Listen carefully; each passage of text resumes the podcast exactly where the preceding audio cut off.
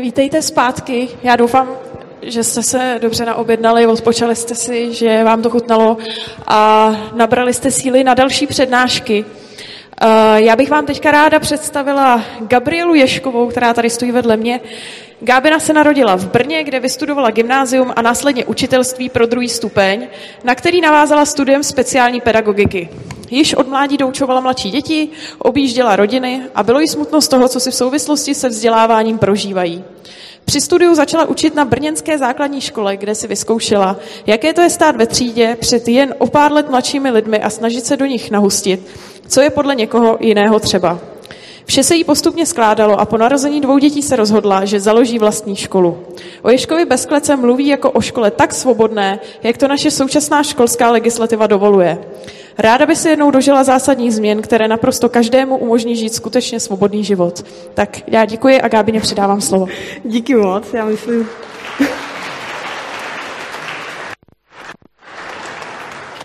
Děkuji za představení. Terka to parádně zhrnula, že bylo řečeno vše podstatné o mně, kdyby vás cokoliv tak eh, klidně se můžete ptát. Eh, ať je to nazváno jako přednáška, tak já bych byla fakt vděčná, kdybyste se ptali v průběhu, aby to byla spíš taková beseda. Klidně cokoliv, co vás napadne, můžete mi oponovat, eh, můžete klást záludné otázky, protože já se tím spoustu věcí učím a posouvá mě to. A kdybych třeba někdy reagovala nějak divně, že třeba stuhnu nebo tak, tak není to, že si vás myslím, že jste blbý, ale že třeba přemýšlím a že se někam posouvám. Takže nebojte se klást otázky. Eh, mým cílem a mým úkolem tady je představit Ježka, tak já začnu tím a kdyby vás cokoliv napadalo, tak se prostě ptejte. Ježka jsem založila v roce 2014 a fungovat jsme začali v roce 2015 v takové malé vilce, která moc neodpovídala veškerým předpisům, které jsme pro vznik základní školy potřebovali. Tak se do té budovy nalilo spoustu peněz, stálo nám času a vlastně v září 2015 jsme měli zapsány čtyři domškoláky, čtyři první odvážlivce, kteří do toho s námi šli. Ono v prázdninách jich bylo asi osm nebo deset, kteří slibovali, že ale pak přišli a řekli, že je to tam tak hnusný, že v žádném případě jako děti ani jako domškoláci tam nebudou. Takže jsme začali eh, čtyřkou odvážlivců a nějak jsme přečkali ten první rok a v roce 2015 jsme potom začali fungovat už jako nějaká jako běžná škola. Myslím běžná v tom smyslu, že tam byly fyzicky děti. A e, začaly se, začaly se dít zajímavé věci, začaly k nám přicházet děti, jejichž rodiče si mysleli, že hledají pro své děti svobodu, věřili tomu jak děti, tak ale postupem času si třeba začali uvědomovat, že vlastně eh, ta svoboda není úplně to, co potřebují, takže jsme začali narážet. Takže ne všichni, kteří tam eh, v roce 2015 nastoupili, s námi stále jsou. Všeli, jak se to tam prostřídalo, někdo nám do života připlul, někdo nám do živo- z života odplul a je to asi tak úplně v pořádku. Takže možná se k vám i něco doneslo z nějakých zákulisních informací. No a o, či, o čem je vlastně Ježek? Proč, proč jsme jiní? Tak eh, já tam mám naprosto svoje vnitřní motivy.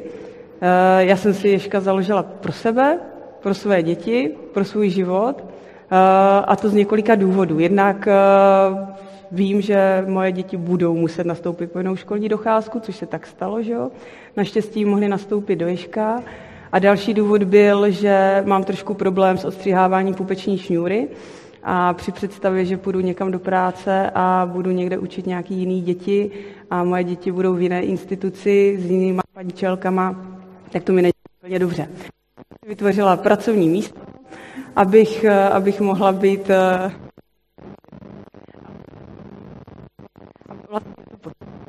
je, je slyšet, já mám pocit, že ten mikrák trošku vypadává. Je to v pohodě?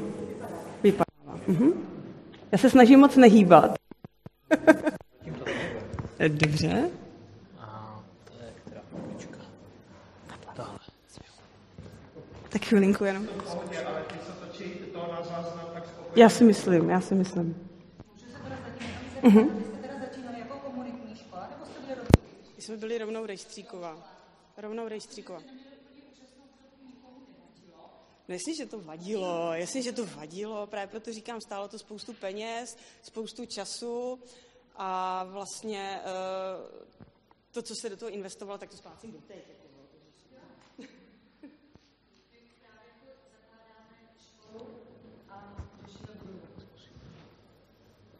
Zkusíme? Dobrý? Jo? Tak jo. Dobře, děkuji. No právě ta škola nebo ta budova musela odpovídat veškerým těch požadavkům, takže právě to, eh, proto byl ten rozjezd takový náročný, že vlastně byla to normální vila. My jsme začínali tenkrát s kapacitou 25-30 žáků, myslím, že nám to tam nějak vyšlo na ty metry čtvereční a jako spousta věcí se tam samozřejmě musela předělávat. To se postupně jsme navyšovali. Vlastně každý rok, kromě letoška, jsme postupně navyšovali, jsme se dostali na tu kapacitu, kde jsme teď. A teď jsme v budově, která je poměrně veliká a tam už, tam už nemáme kam jít, co se týče kapacity, takže zůstáváme na kapacitě 140 žáků.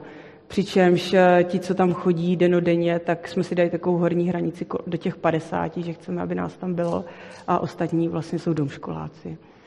A v té druhé části eh, budovy, tak tam by od příštího školního roku měl začít fungovat Gimple, který se nám konečně po spoustě let podařilo eh, nějakým způsobem zoficiálnit. Ministerstvo nám to umožnilo, takže od příštího školního roku budeme nabírat i na gymnázium.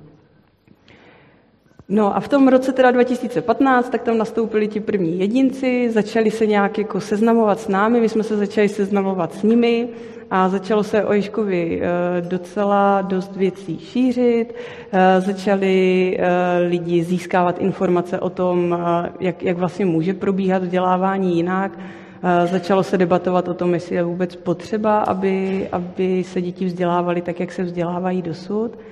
A vlastně na čem my si tak jako nějak stavíme, co je pro nás, pro všechny tam nejdůležitější, tak máme, proto se vlastně i tahle přednáška jmenuje SRAS, Věškovi bez klece, protože je to vlastně zkratka, svoboda, respekt a zodpovědnost. A to jsou takové věci, na kterých my si stavíme a jsou pro nás nesmírně důležitý. A celou dobu, co vlastně fungujeme, tak se snažíme tyto naše pilíře, tedy ty naše principy převíst do toho světa, který, který vlastně tady v České republice máme, co si tady žijeme. Takže nějakým způsobem se pohybujeme na nějaké pomyslné zdi a snažíme se nepřipadnout ani na jednu stranu a snažíme se být upřímní a snažíme se proplouvat mezi různými legislativními mantinely, ale je to hodně těžký. Takže já jsem třeba teď fakt vděčná, že vás tady tolik a ještě jste vlastně nekladli žádné otázky, ale doufám, že jste tady proto, že jsme na dost podobné vlně a to mě, to mě hodně nabíjí, takže jsem, že, jsem moc ráda, že to tak je.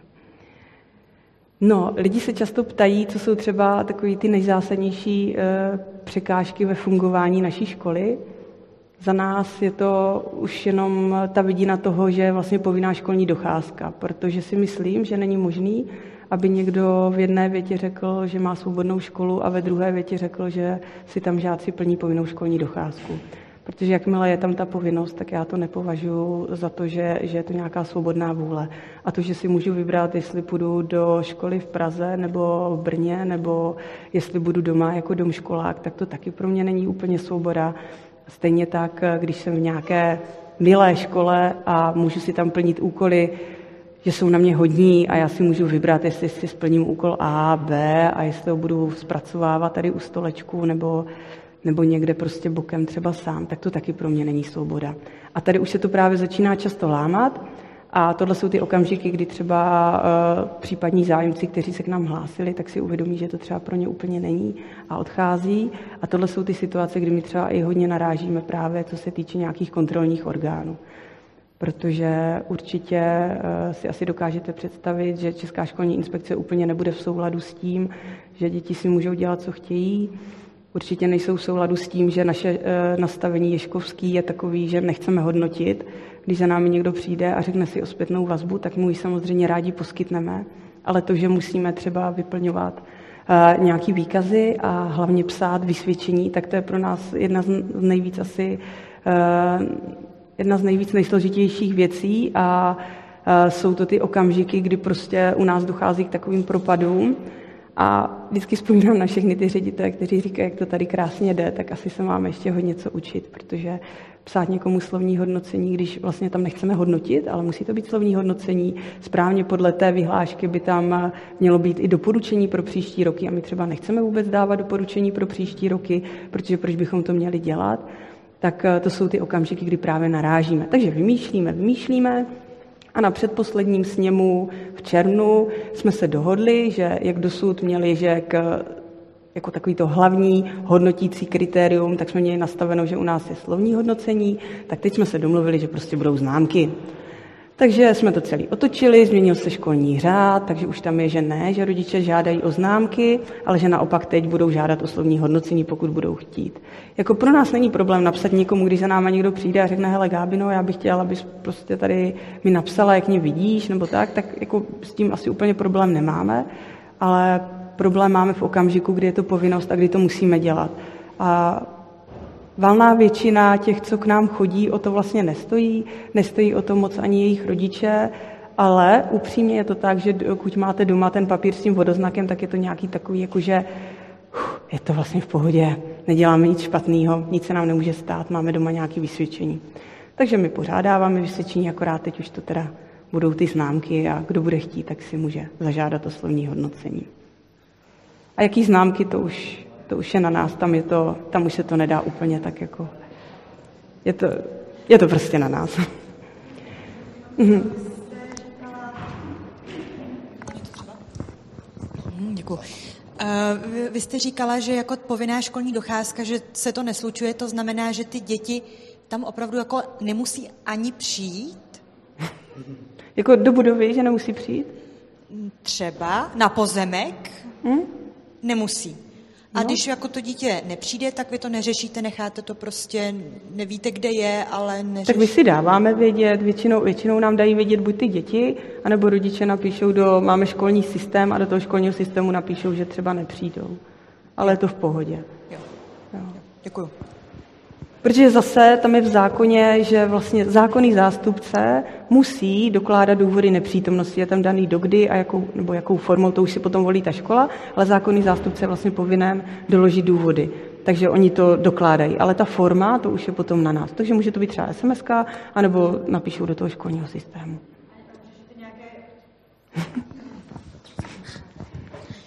Řešíte nějaké jako procentuální docházku, kolik, eh, je, já nevím, tuto ne, třeba nevím, jestli je daný státem, jestli mm-hmm. je mhm. nějaká jako procentuální docházka, kolik dětí musí odchodit do Já školy. si myslím, že tam, tam je to, že když v nějakém předmětu zamešká určitý procento, takže pak by měl proběhnout nějaký zkoušky, ale to, jako, to se nám ještě nikdy nestalo. Prostě to neřešíte. Mm-hmm. Neřešíte, děkuji. Já si myslím, že kdo chce dojít eh, do té, do té budovy a kdo chce čapnout za tu kliku a vejít tam, tak tam vejde. A když už tam je, tak většinou právě se dostáváme do opačného problému, že problém ty děcka dostat z té školy, takže jako co se tohohle týče v pohodě a když prostě stalo se nám úplně běžně, že prostě někdo dojede před školou, sedí v autě a přijde SMS, dnes si chcem prostě udělat den mamky a dcery, chceme jít na čokoládu a je to úplně v pohodě. Ale jde o to, že jako máme, máme to nějak nastavený, že si dáváme vědět, protože eh, ne kvůli tomu, že čeká písemka z češtiny nebo že čeká nějaká látka, ale spíš z toho důvodu, že ty děti už tam mají třeba něco domluveného, takže my si ráno můžeme předat tu informaci, že tam třeba ten člověk nebude a oni už tím můžou počítat, pokud si nedali vědět už předtím. No, takže v, musí chodit do školy oficiálně a, a toho se vlastně týká povinná školní docházka. Potom by samozřejmě mohlo dojít k tomu, že rodiče něco zanedbávají, pokud by neposílali děti do školy, ale myslím si, že je to vždycky na nějaké domluvě. Že rozhodně my tam nejsme v té pozici, nebo nechtěla bych, abychom se dostali do té fáze, že tam budeme někoho kontrolovat, jakože proč vlastně nepřišel. A vůbec jako v okamžiku, kdyby nastalo to, že my budeme řešit, jako, že někdo nechtěl přijít k nám, tak si myslím, že už něco blbě a že už jako jsme asi někde jinde a asi se třeba naše cesty jako rozdělí, že jo? protože nechci nikde nikoho nahánět a přemlouvat, aby někam vcházel nebo nevcházel. Takže Problém číslo jedna, nějaký hodnocení, který musíme dávat a problém číslo dvě, tak jsou eh, potom eh, časové dotace, který vlastně my musíme nějakým způsobem poskytovat. Časové dotace, myslím teď, co se týče eh, nějakých vzdělávacích aktivit, co se týče předmětů. Tam my v tom bruslíme tak, že jsme se snažili předměty co nejvíc pospojovat, takže nemáme jednotlivé předměty, ale máme předměty všeli, eh, jako třeba máme předmět, který se jmenuje Madvědy, to je matematika, fyzika, chemie, biologie, pak máme předmět jazyky, tam jsou veškeré cizí jazyky, čeština, něco z IT tam je, a vlastně to, to máme nějakým způsobem nastavený, ale zase můžeme se dostat do opačného problému, ne, že nabízíme málo, ale do problému, že třeba to dítě by se chtělo věnovat něčemu víc. Jo, což zase e, kontrolním e, orgánům se úplně nelíbí, kdyby třeba někdo dělal pořád jenom matematiku a nevěnoval se úplně češtině. Takže pak je to tam na nás, na, na dospělácích, abychom my tam e, viděli tu češtinu a tu matiku a tu fyziku v tom, co ty děti běžně dělají a abychom se to naučili nějakým způsobem pojmenovávat a zapisovat do těch správných kolonek. Takže třeba máme jednu interní tabulku, na kterou já vůbec nejsem pišná, ale máme ji tam, jmenuje se Bonds tabulka.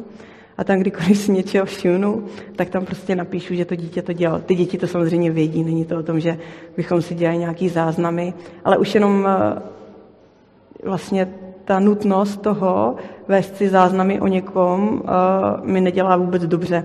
Takže tohle je třeba pro mě osobně další kolize v tom, že jako je tady možná nějaká svoboda ve vzdělávání.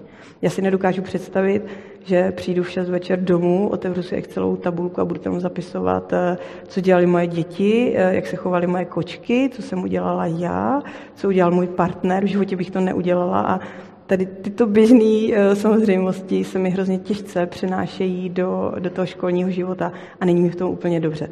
Takže znova opakuju, že si nemyslím, že by byla svoboda ve vzdělávání v souladu s tím, eh, jak to máme v České republice nastavený.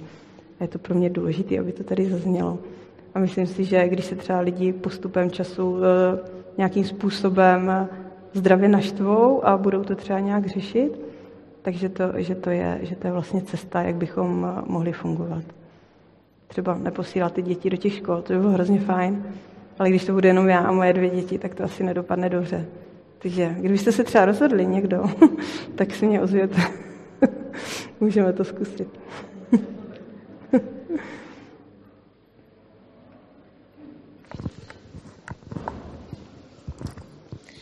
Dobrý den, můžete prosím uh, trošku přiblížit, co by obnášelo pro rodiče, který chce mít své dítě v domácím vzdělávání nebo na unschoolingu nebo zkrátka nějaký alternativní vzdělávání, co obnáší v rámci systému státu tenhle ten, tenhle ten krok? Uh-huh, uh-huh.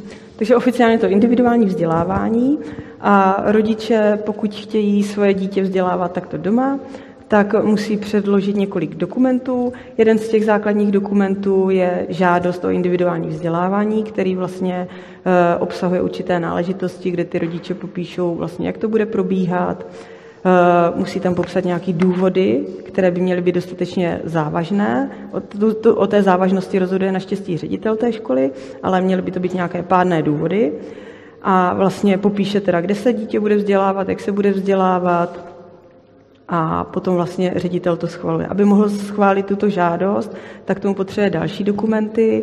Eh, jeden z těch dokumentů je stanovisko eh, pedagogicko-psychologické poradny, nebo je to stanovisko školského poradenského zařízení, může to být třeba i SPC, ale častěji chodí rodiče do pedagogicko-psychologické poradny a tam je podle mě důležité, aby zaznělo, že je potřeba, aby tam bylo stanovisko, to znamená nějaká věta o tom, že bylo projednáno, že prostě poradna zhledala, nezhledala důvody. Je úplně jedno, jestli poradna s tím souhlasí nebo nesouhlasí. Oni ty poradní někdy se snaží být hodně aktivní a oni asi jsou lidi, kteří mají rádi ty kolonky, takže rádi je vyplňují a dělají jim dobře, když tam můžou něco vypsat. Takže eh, jsou třeba poradny, které jako tlačí na ty rodiče, aby tu žádost jim dávali do té poradny, to, co se má dávat tomu řediteli, a aby ty důvody byly třeba jiné, takže třeba už to, v té poradně ty rodiče často slyší, že toto nejsou závažné důvody a že, že by to tak nemělo být a že oni teda dávají stanovisko nesouhlasné. Ale to vůbec nevadí, to ještě vůbec nic neznamená, prostě rodiče s dítětem v poradně byli, tento papír s tou žádostí vezmou do té školy a poslední takový dokument, který je potřeba, tak je eh, doklad o vzdělání. Pokud chcete vzdělávat na prvním stupni, tak tam stačí maturitní vysvědčení. Pokud chcete potom vzdělávat svoje dítě na druhém stupni, tak tam je potřeba vysokoškolský diplom. Je úplně jedno z jakého oboru, jedno jestli to BC, MGR, ING, to je úplně jedno, hlavně jakože teda máte vystudováno. Pokud byste neměli vystudováno vy, vůbec nic se neděje, vždycky vy si můžete sehnat nějakého garanta. Tam si myslím, že tam je to taky docela jednoduchý, tam není potřeba řešit nějaké složitosti, nebo nevím, možná v některých školách, jo, ale my to máme tak, že prostě okopírujeme si diplom, napíšeme si, že souhlasí s originálem a je dobrý, když je u toho ještě nějaký papír, kde, eh, kde ten garant napíše, že souhlasí s tím, že bude garantem tady toho a toho dítěte na individuální vzdělávání.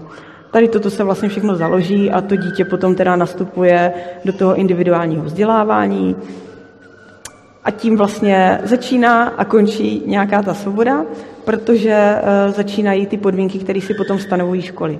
Některé školy to mají tak, že vás třeba zahrnou eh, úkoly na celé pololetí, někde je potřeba něco odevzdávat, někde, někde vás nechají být, ale kde vás nenechají být, tak je určitě ten okamžik, že dvakrát do roka se musíte dostavit, respektive vaše dítě se musí dostavit na nějaké přeskušování. A ta podoba zase ta není zatím naštěstí nikde stanovená. Doufám, že tady není nikdo, kdo, kdo by se inspiroval a začal by to nějak jako jasněji specifikovat.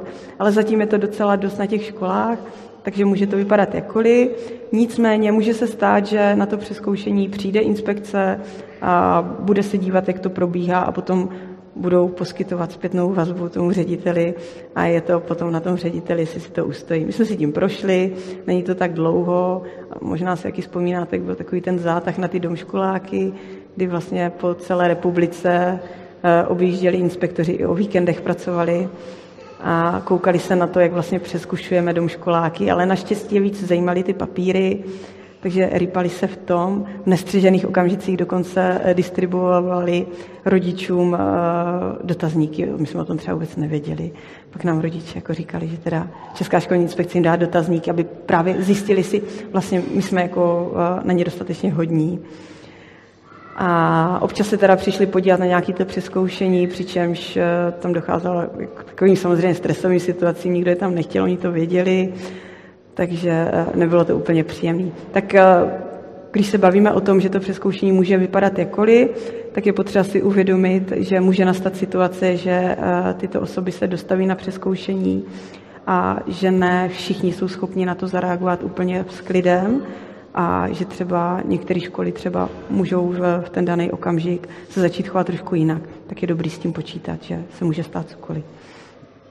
No a vlastně takhle, takhle se to eh, jede až do konce povinné školní docházky.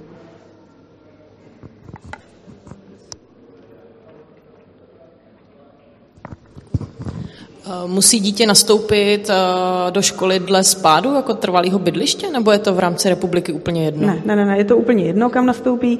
Tam je zase povinnost přihlásit dítě v termínu do nějaké školy a potom vlastně zase je to povinnost Kdyby eh, někdo měl spádovou školu někde a přišel k nám, tak potom je to moje povinnost oznámit to té spádové škole, že k nám přišlo vlastně to dítě, aby právě eh, potom nenaháněl ospod, protože v těchto okamžicích nejpozději, myslím si, že oni dávají čas do toho 31. srpna do 1. září, ještě jestli se tam to dítě objeví nebo ne v té spádové škole a kdyby tam neměli informaci o té nové školy, tak by začali podnikat eh, nějaký kroky a začali by zjišťovat, kde vlastně, aby, aby nebylo nikde mimo systém.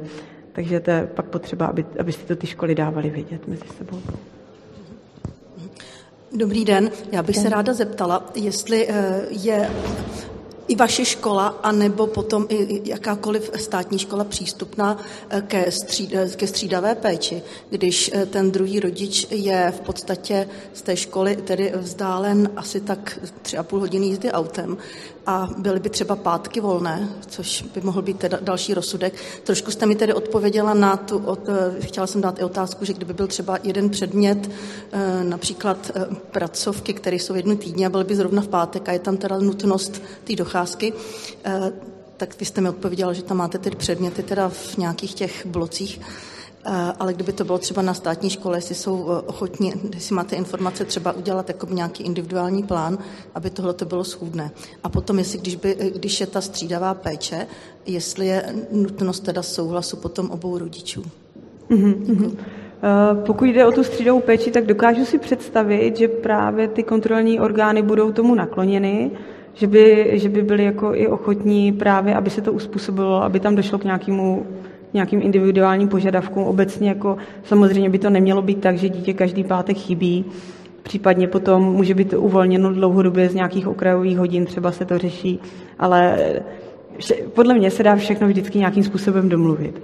Takže za mě ano, ale chce to řešit určitě na každé té, na každé té škole. Individuálně.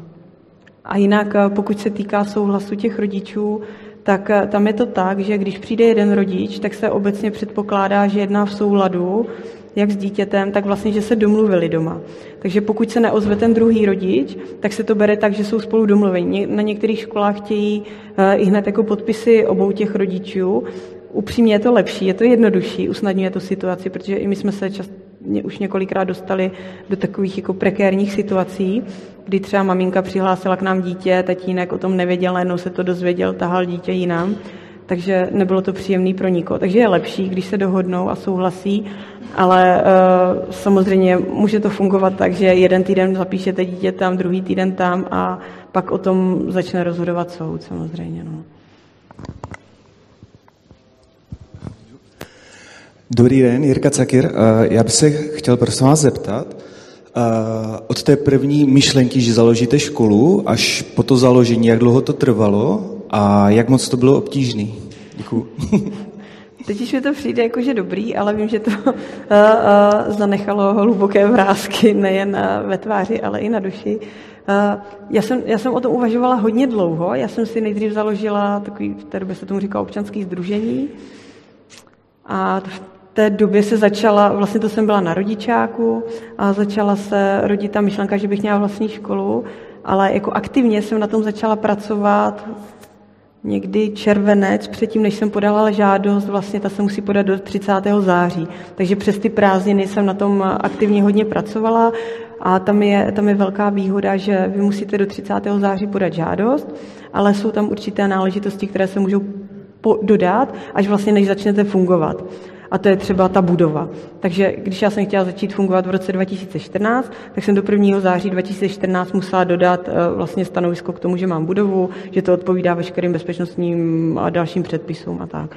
Takže vlastně eh, jde o to zavčas to poslat do toho 30. září a pak se to může třeba oni často vyzvou k doplnění, k upravení. Většinou to tak dělají, že ne, že by to zamítli hnedka na první dobrou, ale oni vlastně musí taky projevit jako něco, že se snaží víc vstříc. Takže dá se to dokládat, upravovat a pak vlastně na to byl v podstatě další rok, aby se to doladilo.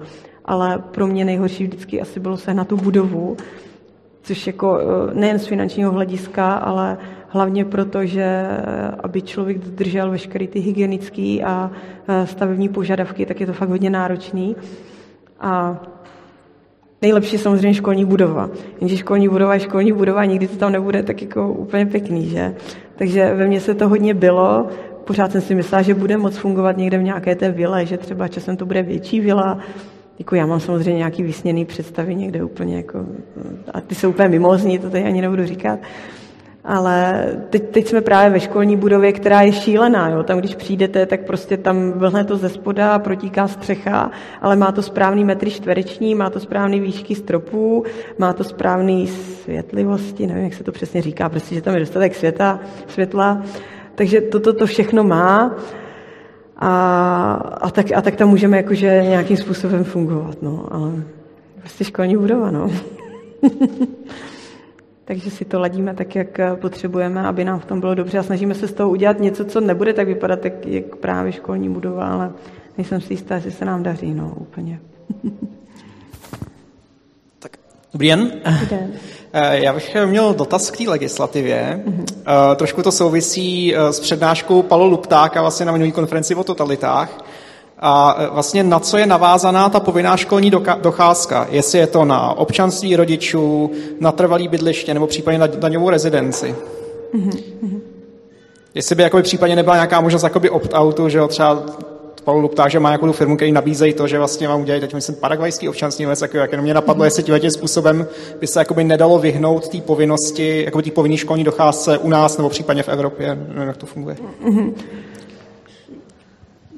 Ono je, to, ono je to jasně vypsané, tam je několik možností, jak by se to teoreticky dalo udělat. A vlastně jedna, jedna z těch cest je ta, že se budete zdržovat v zahraničí nějakým způsobem a že vlastně tam budete trávit eh, svůj čas a že to dítě kdyby vyvážete eh, z České republiky. A teď, myslím si, musela bych se na to podívat, nejsem si tím úplně jistá, já se na to vždycky dívám, když přijde ten dotaz a teď nemám kam kouknout, ale buď je to tak, že vlastně máte vidinu toho, že dítě tady jednou třeba bude pokračovat na střední škole, takže chceme, aby si teda tady splnilo tu povinnou školní docházku, aby pak teda tady mohlo třeba maturovat a, a tak dále.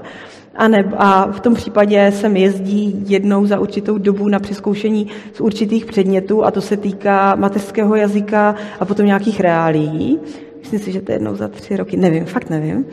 A nebo potom je možný se z toho vyvázat eh, do té míry, že vlastně na ministerstvu, to už se potom nehlásí té škole, ale na ministerstvu se, se nahlásí, že vlastně dítě se vzdělává v nějaké škole, tam eh, někde prostě v zahraničí, a, a tím to jak kdyby končí, ale už pak tady jako nebude mít získaný základní vzdělá, vzdělání eh, v České republice. Už pak tam někdy padají argumenty, že je složitý dostat se na střední školu a tak jako to asi víme, jako, že, že se dá všechno jako pořešit. Jo.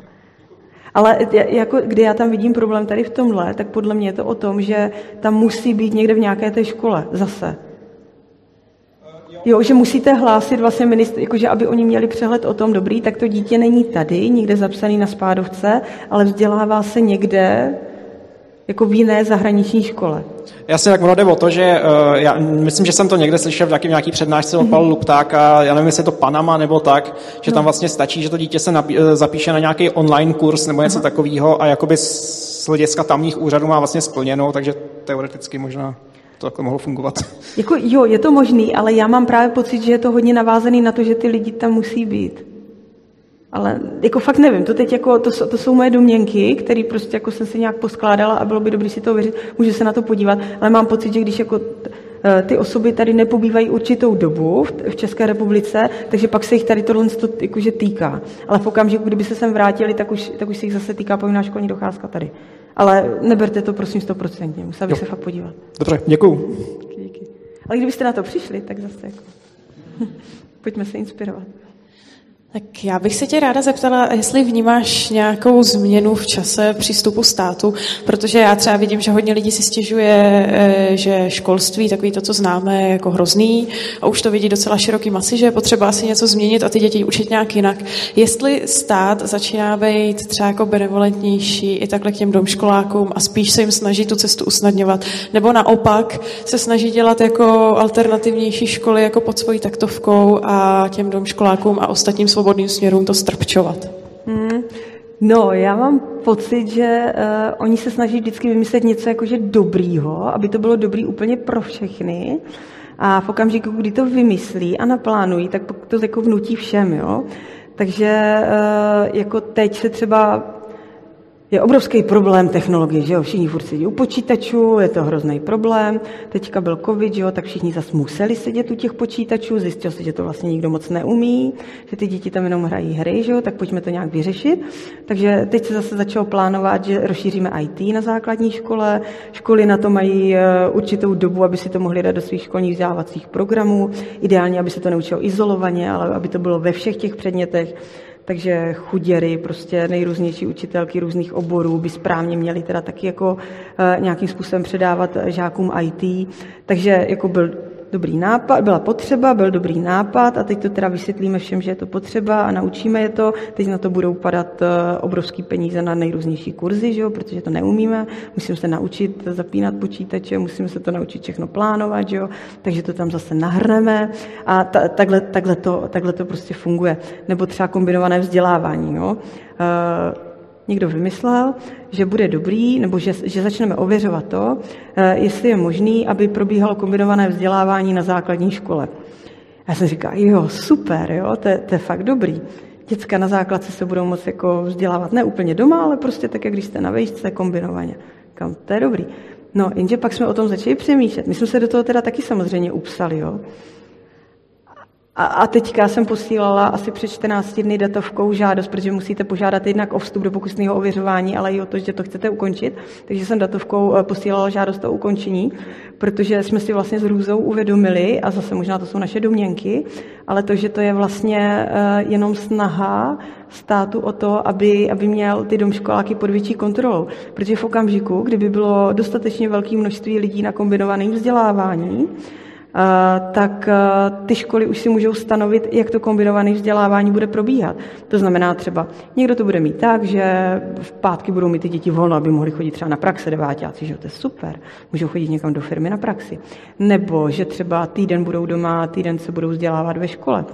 Je třeba dobrý pro střídavky. Super, že jo, zase někomu vyjdem vstříc nebo uh, se třeba vzdělávají po onlineu a pak přijdou jenom ve středu a něco si tam zhrnou a to taky vyznívá úplně parádně, že jo? Jenže ta míra kontroly je tam sakra větší.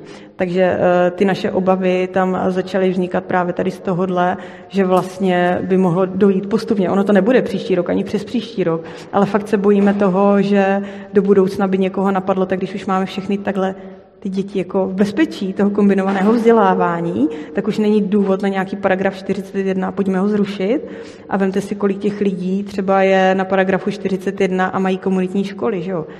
A myslím si, že i to kombinované vzdělávání je jedna z odpovědí na to, jo, tak chcete mít uh, tady komunitní školy, tak, tak jo, tak my vám to umožníme, ale trošku jinak. Takže uh, ano, abych odpověděla, změny nastávají, eh, změny jsou vždycky motivovány nějakou dobrou potřebou někoho, protože prostě nám chtějí všem pomoct, že všichni to myslí s námi dobře a vědí, vědí, co potřebujeme hlavně.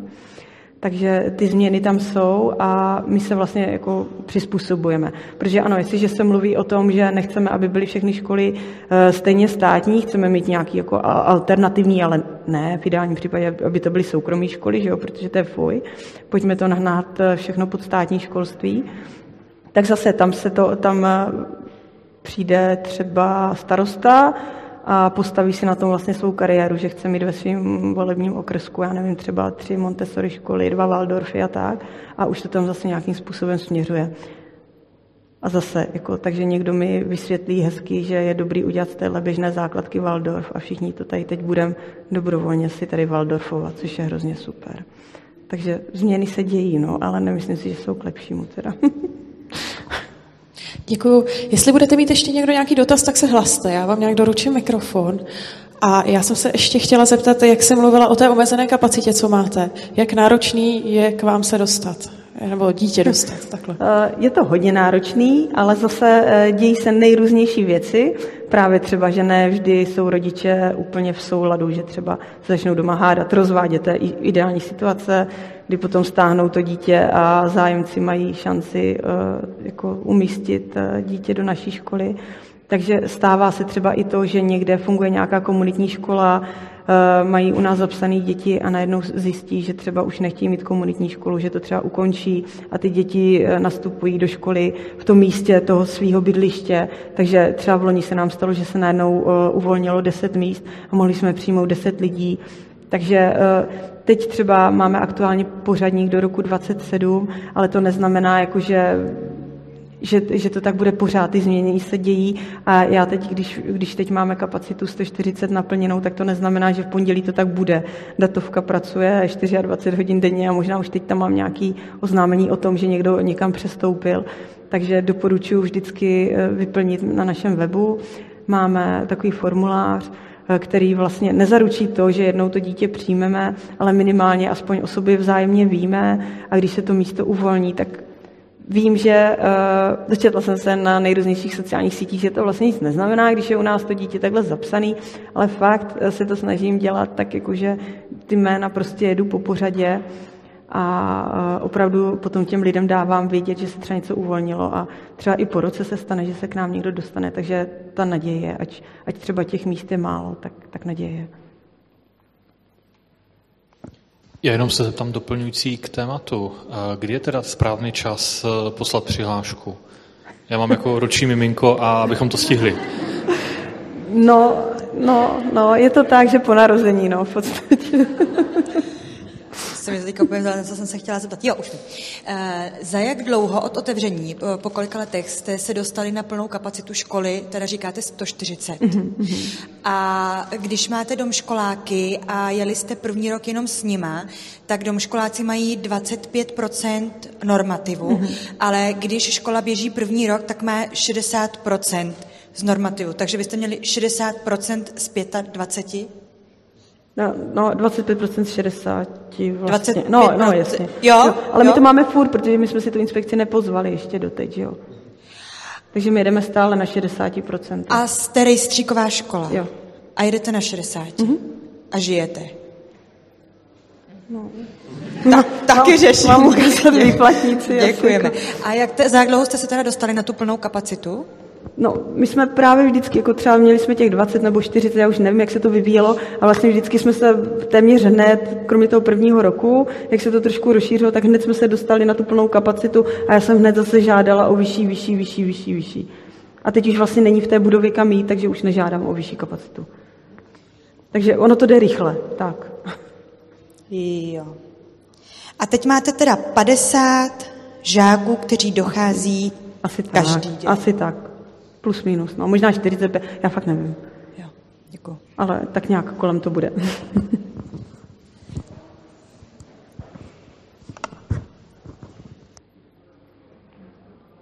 Jestli ještě máte někdo nějaký dotaz? Tamhle vzadu, už běžím.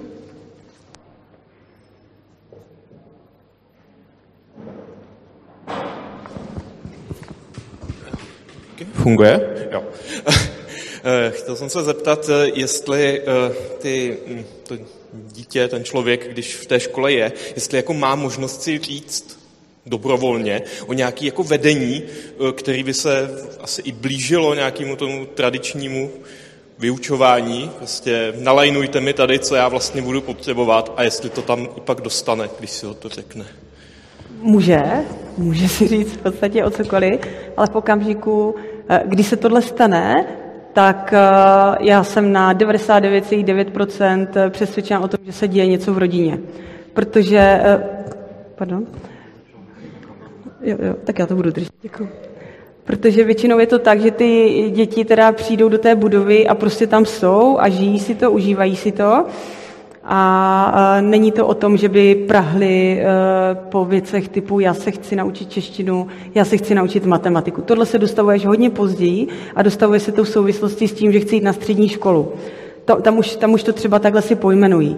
Ale rozhodně ne na prvním stupni. Jako fakt nikdo nepřijde s tím, nebo oni přijdou, oni přijdou s tím papírem, kde mají ten rozvrh a hele, Gabino, pojďme zaplnit ty okýnky. A to já vím, že už něco není dobře a do půl roku tam to dítě není. To jsou, to jsou ty okamžiky, kdy se to právě začíná lámat. Ale jako říct si můžou o cokoliv, to zase jako není o tom, že jako my bychom tam přišli a jako, že bych si tam lehla a četla si tam, jako jsem tam pro ně, já třeba, já tam jsem na češtinu a mě to fakt baví, takže když někdo přijde a chce se věnovat něčemu, co se, co se nějak jako přibližuje tomu, že je čeština, tak já to s ním budu dělat moc ráda. Je tam spousta lidí, kteří milují stolní hry, budou hrát stolní hry, můžou tam uh, pracovat na počítačích, můžou tam prostě věnovat se hudbě, můžou tam dělat v podstatě cokoliv a když bychom se dostali do bodu, že chtějí dělat něco, co tam není možný aktuálně, tak se snažíme na to najít prostředky nebo najít ty konkrétní věci, ty předměty, aby se tam tomu mohli věnovat. A předměty myslím jako fyzické předměty, ne jako předměty uh, ve smyslu nějaké jako výuky. Jo, takže dá se to, ale jako fakt takhle nepřijde. Po, a, nebo, a nebo pak může přijít naopak jako třeba ten starší, že když k nám třeba přestupují v sedmičce, v osmičce a jsou zvyklí právě z té běžné školy, že tam mají ten rozvrh a, a jsou na to tak navyklí, tak těm to hodně dlouho trvá, než si vlastně kdyby odvyknou, že vlastně je to na nich a je to tam pro ně potom hodně těžký. Tak já další dotazy asi nevidím. Tamhle vzadu, i tady vepředu. Tak já to vezmu odpředu dozadu, čas ještě máme. No, já jsem se tady v souvislosti s tím předchozím dotazem chtěla zeptat, jestli vy ve škole děláte nějaké vstupní jakoby pohovory s těmi rodiči a s těmi dětmi, jestli uh, jsou řekněme, vhodní do té vaší školy, jaké mají představy o tom, jak se tam vzdělává, jakým způsobem vy tam k těm dětem přistupujete, že by k tomu mm, eventuálně potom třeba nemuselo dojít, eh, k tomu odchodu toho dítěte, když by se mm-hmm. nějakým způsobem ošetřovalo? Mm-hmm. O tohle se snažíme od začátku a vždycky se dostaneme do bodu, kdy si říkáme, jo, máme to vymyšlený parádně a pak zjistíme, že vlastně nemáme. Takže je to tak, že kdokoliv, kdo k nám chce jít, tak na webu musí vytvořit, eh, vyplnit takový dotazník, který je dostatečně odporný na to, aby už ten člověk si v sobě sám řekl, jako stojí mi to za to nebo ne. Je to dlouhý, jsou tam otázky, které se opakují vlastně všelijak, ale pokaždý jsou položený trošku jinak. Jako jak bych to měla vyplňovat, tak mm, moc by se mi do toho nechtěl. Takže to je takový ten první, jako co musím překonat. Eh, potom vlastně my máme, říkáme tomu návštěvní komise, kde si procházíme tyhle dotazníky, díváme se na to a domlouváme se, jestli si vůbec tyhle lidi tam pozveme. Je to z toho důvodu, že v minulosti se nám třeba stalo, že někdo se chtěl k nám přijít podívat a byly, byly takový dva okamžiky, kdy jsme to hodně začali řešit. Jeden byl ten, že jsme si tam fakt připadali jak zoologické, že pořád všichni k nám chtěli chodit a to už úplně tak nechceme. A druhý potom, že třeba někdo tam přišel a po dní, po půl dne to vzdal, protože to tam pro něho bylo natolik šílený, že prostě jako odešel a pak jako se vynášely takové jako věci vytržené z kontextu vlastně. Takže tohle my si chceme nějakým způsobem uh, trošičku zabezpečit, tak uh, se právě na tom dotazníku, nad tím dotazníkem se bavíme o tom, jestli nám vůbec stojí za to, aby tam ten člověk přišel. Když se zhodneme, že nám to za to stojí, tak ho pozveme na tu návštěvu. Pokud eh, se zhodneme na tom, že nám úplně nestojí za to, aby tam rovnou přišel, ale že mu chceme dát šanci, tak se ještě pozvem bokem, ale nesmí jako trhnout do té školy, ale třeba pokecá si jenom s pár lidma, kteří o to mají zájem, kteří to chtějí řešit. A na základě tady toho nějakého předpohovoru eh, potom si domluvíme nebo nedomluvíme potom tu návštěvu. Pak teda u nás proběhne návštěva, která by měla trvat minimálně tři dny. Nabízíme úterý, středa, čtvrtek ideálně, protože každý z těchto dnů je úplně jiný, tak aby si mohli vyzkoušet, eh, jestli jim to vlastně takhle tam bude eh, pro ně fungovat. A je důležité, aby tam byli i rodiče, aspoň jeden ten den nebo nějakou chvíli. Je jasný, že je těžký vlastně se vytrhnout ze svého běžného života a najednou strávit tři dny někde, ale je to fakt důležité i pro ně, hlavně pro ty rodiče, protože dětem se tam většinou fakt líbí. No a vlastně, když teda pro... Zase nemluvím, jo. E, když proběhne tahle návštěva, tak e, ve čtvrtek míváme sněm, ti zájemci na tom sněmu můžou říct, jestli tam s námi chtějí být, nechtějí být. A my potom zase máme něco, čemu, čemu říkáme uh, hlasovací párty, kdy vlastně nehlasujeme, dřív jsme hlasovali tak, že jsme fakt hlasovali lístky, z hlasy a teď už to máme tak, že se fakt o těch lidech prostě bavíme, jestli je tam chceme nebo nechceme, proč je tam chceme, proč je tam nechceme. A dokud nedojde k nějakým jako eh, stoprocentní jistotě těch, zúčastněných, nemusí tam být všichni samozřejmě z Ten, kdo chce, tak tam přijde a rozhoduje o tom, eh, kdo tam bude s námi dál. A tak když se shodneme na tom, že tam toho člověka chceme, tak eh, potom vlastně to nabízíme těm lidem. No a než jako se, se vzájemně upíšeme, tak eh, ještě jednou se snažíme dostatečně odradit, aby, aby, aby to bylo jasné. Jakože já nechci, aby to vyznělo nějak ošklivě, ale ono fakt je to těžký, protože ty emoce tam vždycky jsou a i když strávíte, já nevím, jak jste to měli vy, ale když jsem třeba někam jela, tak já jsem se vždycky zkamarádila a pak pro mě bylo hrozně těžký loučení a to a teďka si vemte, že třeba jste prvňáček, jste někde půl roku, je vám tam hrozně fajn a v pololetí vám někdo řekne, no tak teďka prostě už jako ty kamarády neuvidíš. Takže ty emoce tam jsou a je to těžký a je to asi nejtěžší pro ty děti, protože pro ty rodiče to většinou je úleva, protože oni je dali od někud, mysleli si, že si uleví, tak je dali k nám, tam zjistili, že to není úplně pro ně v pohodě. Doma jim to dělalo problémy, asi jako nebyla dobrá atmosféra doma, tak zase teď si uleví rodiče, ale to dítě si zase musí někde na něco zvykat. Takže je to hrozně náročný a my se snažíme těmhle situacím předcházet, protože ne, že to dítě odejde a musí si někde zvykat, ale po něm tam zůstane obrovská díra, kterou my si taky musíme nějak zalepit. Takže právě proto tady tohle všechno děláme, abychom se tam cítili co nejvíc v pohodě. Ale ještě se nám to nepodařilo tak vypilovat. A, a já tomu vlastně i rozumím, jo, protože Když jste někde, máte své dítě zapsané na jakékoliv škole a teď víte, že vám chodí domů s pláčem, že mu tam třeba někdo ubližuje, tak vy teď najednou víte, že mu chcete pomoct. S dobrým úmyslem mu chcete pomoct a hledáte prostě cokoliv, co bude aspoň o stupínek lepší než to peklo, který si teď prožíváte. A když vám někdo popisuje něco, že jako svoboda, a ah, teď svoboda je vlastně super, jo, jenže pak jako, když tam to dítě začne chodit a málo kdo eh, zná fakt jako svobodu. Jo, většina lidí si představuje svobodu, že je to o tom, že si můžu vybrat ze dvou, ze tří věcí třeba. Nebo že si můžu vybrat, jestli budu chodit tady do třídy, která je červená, která je modrá. A tady fakt jako my se snažíme o to, aby, aby tam ta svoboda byla, aby ty děti si to mohly dělat fakt tak, jak potřebují. A většina lidí na tohle není zvyklá. A ty děti najednou se začnou měnit, že jo? začnou chodit s něčím, co třeba ty rodiče neznali. Takže dobrý, už třeba nebrečí, nekoktají, nepočurávají se, ale začínají mít svůj názor. A to je hrozný, že jo, někdy. Jo? Takže prostě nedělá to dobrotu a tak se to snažíme nějak vymyslet. No. Tak já jenom mám dotaz. Eh, vy jste na jedné přednášce mluvila o tvorbě pravidel, jakoby, mm-hmm. jak je tvoříte v té škole, tak můžu se zeptat na nějaký detailnější přístup, jak to vlastně s těma dětma nebo s těma studentama děláte? Děkuju. Když začal Ježek, nebylo jediný pravidlo a pak vlastně začaly nějaké situace, které bylo potřeba řešit, takže vlastně, když, když dojde k něčemu, tak to vždycky někdo někam přinese třeba mám s něčím nějaký problém, tak to začnu nějakým způsobem řešit a buď to může samozřejmě vzniknout nějaký pravidlo, anebo někdy stačí si o nějaké dané situaci třeba jenom popovídat.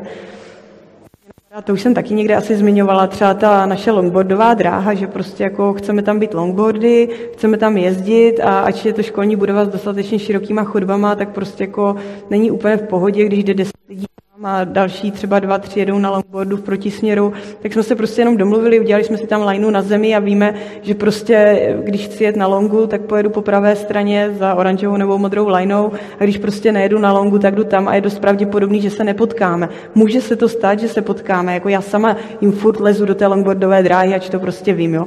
Ale jako ta pravděpodobnost nějakého ublížení si na zdraví se tam, se tam snižuje. A takhle je to se vším, ale jako já obecně mám asi problém s takovým nějakým jako nastavováním tvrdých pravidel. Prostě ty pravidla tam nejsou podle mě od toho, jakože pojďme si tady teďka vydefinovat spoustu pravidel, ať teda jako to můžeme všem ukázat a ať jako teda, ať to máme jasně daný, ať se máme od čeho odpíchnout, ale spíš jakože v tom množství těch lidí už je to, je to zjednodušující ale žádný pravidlo tam není daný od začátku do konce a kdykoliv se může změnit a kdokoliv, kdykoliv ho může napadnout a prostě může se buď změnit, anebo úplně zrušit. Spousta pravidel už se zrušila, nebo se upravila podle toho, jak se měníme my, jak se mění naše situace, jak se mění prostory a některé pravidla třeba nám přišly už směšný, nebo naopak jako jsme zjistili, že něco potřebujeme. A prostě děláme to, každý rok je to vlastně jiný. Jo, ten nějaký, nějaký ten základ tam pořád je. Když jsme to tam měli vyvěšený, teď už je tam teda ani nemáme moc vyvěšený ty pravidla, to je pravda. Ale jako jde o to, aby nám tam bylo nějak dobře a když jako já třeba si neukážu představit, že bych doma měla vypsaný pravidla, já mám k tomu vlastně odpor, jako jo, to, je, to je, jako je to šílená představa, že by mě třeba v kuchyni vyseli, no hrozný, jo. Takže jako mně přijde, že je dobrý mít jako nějaký povědomí o tom, že to nějak máme, ale není to o tom, že jo, ale teď máme pravidlo číslo 38 a to se prostě musí dodržovat a když ho nebudeš dodržovat, tak nastane to. Tak, tak to prostě jako, tak to není a asi jako nechceme, aby, aby to tam tak jako fungovalo, no. Ale nevím, jestli jsem odpověděla, to asi, nevím, něco stane, řešíme to a možná z toho něco vznikne.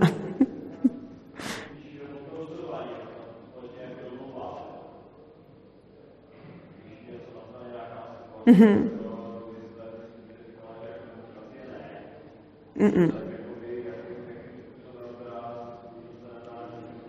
Jo, tak většinou se toho účastní ty lidi, kteří to znamená. Bylo by naivní si myslet, že potřebujeme něco, nějaký pravidlo, teď nic nenapadá, prostě nějaký pravidlo, že potřebujeme třeba, že, já nevím, bojíme se toho, že když budeme eh, kopačákem v nějaké místnosti, takže vykopneme okno třeba, jo? Tak eh, těch, který se to týká a který to zajímá, tak to budou řešit a prostě budeme se o tom bavit tak, aby to bylo v pohodě obě, eh, na obě strany. Jo, většinou by to asi dopadlo tak, jo, tak prostě tady nebudeme kopat kopačákem, že jo. Dokážu si představit, že v našem prostředí by to dopadlo tak, že třeba dáme tam molitany nebo něco, abychom mohli kopat kopačákem. Nevím. Jo, to je teďka fakt jako, co, co mě takto, ale rozhodně není to o tom, že tam budou všichni, můžou tam být, ale málo kdy tam bývají všichni, protože eh, ten, kdo řeší panenky a přebalování, tak toho většinou úplně nezajímá kopačák, nebo ten, kdo chce, eh, kdo sedí od rána do večera v pařmenské místnosti, tak taky jako třeba úplně nepotřebuje řešit kopačák. Takže těch, který se to týká, nebo pařmeny by to zajímalo v okamžiku, kdyby jim ten kopačák proletěl kolem hlavy a budou mít potřebu to řešit. A zase nastane, a možná se to pravidlo, který znělo nějak, tak se bude měnit že třeba si dokážu představit, že, že by mohlo vzniknout pravidlo, že prostě se nebude kopat kolem monitorů třeba, nebo že se nebude kopat do panenek, když je přebalu, nevím. Teď si fakt vymýšlím, ale prostě, když něco vadí, může to říct, můžeme se o tom bavit a možná z toho vznikne pravidlo, možná z toho pravidlo nevznikne. A někdy úplně stačí prostě to jenom říct. Jenom říct, že mi něco vadí, protože každý přicházíme z různého prostředí, s různým nastavením a to, že mě něco baví, ještě neznamená, že to baví toho druhého a to, že já bych si třeba jako měla potřebu někde furt něco dělat, tak by mě třeba ani nemuselo napadnout, že to někomu vadí. A stačí úplně říct, hele, ty, když tady budeš furt dělat tohle, tak prostě mě to dostává do šílených eh, stavů a vadí mi to, tak pojďme s tím něco udělat, tak se na tom domluvíme, ale neznamená to, že třeba když by přišel člověk s píšťalkou a furt tam jako pískal a, a jednomu člověku to vadilo, a dalším 50 to nevadilo, takže prostě zakážeme pískání, ale myslím si, že ti dva lidi jsou schopni se třeba domluvit. Tak asi. Tak já jsem tady měla poslední dotaz, poprosím vás, je krátký, protože už nás hodně tlačí čas. Dobře. Dobrý den. Já jsem úplně nepochopil to hodnocení. Eh, na základě, nebo co hodnotíte a z čeho pak vychází ta známka, kterou musíte nějak vytvořit na ten papír pro systém, pro, pro stát. A e, jestli se jako ředitelka můžete rozhodnout, že třeba všem dáte jedničku, že vaše škola jako nemá známky 1 až 5, jestli i tohle napsaný v nějakých zákonech a jestli prostě vaše známka ve škole nemůže být jenom jednička. Může. Může? Mm-hmm. A dáváte teda všem jenom jedničky. A dál už to neřešíte. uh, uh, paleta je pestrá, známkovací paleta je poměrně pestrá. Uh, máme samozřejmě školní řád, jehož součástí je i hodnotící řád, kde jsou ty známky vypsané, kde je to popsané, co znamená jednička, co znamená dvojka, tohle všechno tam musí být, ale my nevyužíváme úplně celou uh, pestrou škálu, kterou nám nabízí tady zákon. A co je důležitý, tak jako je důležitý zaškrtnout si prostě nebo uh, říct, že uh, jsem se třeba něčemu nevěnoval a to, že jsem se něčemu nevěnoval, neznamená, že je pětka. To je důležité. Proto máme ty předměty pospojované, protože je možné se třeba nevěnovat fyzice, protože jsem se třeba věnoval chemii, protože jsem třeba pekl buchtu, nebo tak. A to je právě ta role nás tam, najít to tam, že když někdo něco dělá, tak to pojmenovat těma výstupama.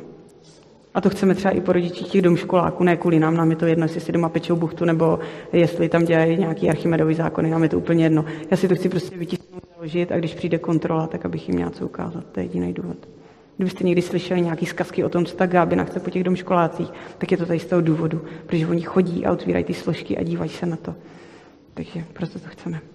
A to je ta svoboda, kterou tady máme, mimochodem. Tak Gábino, já ti moc děkuji za besedu. Taky díky. Díky.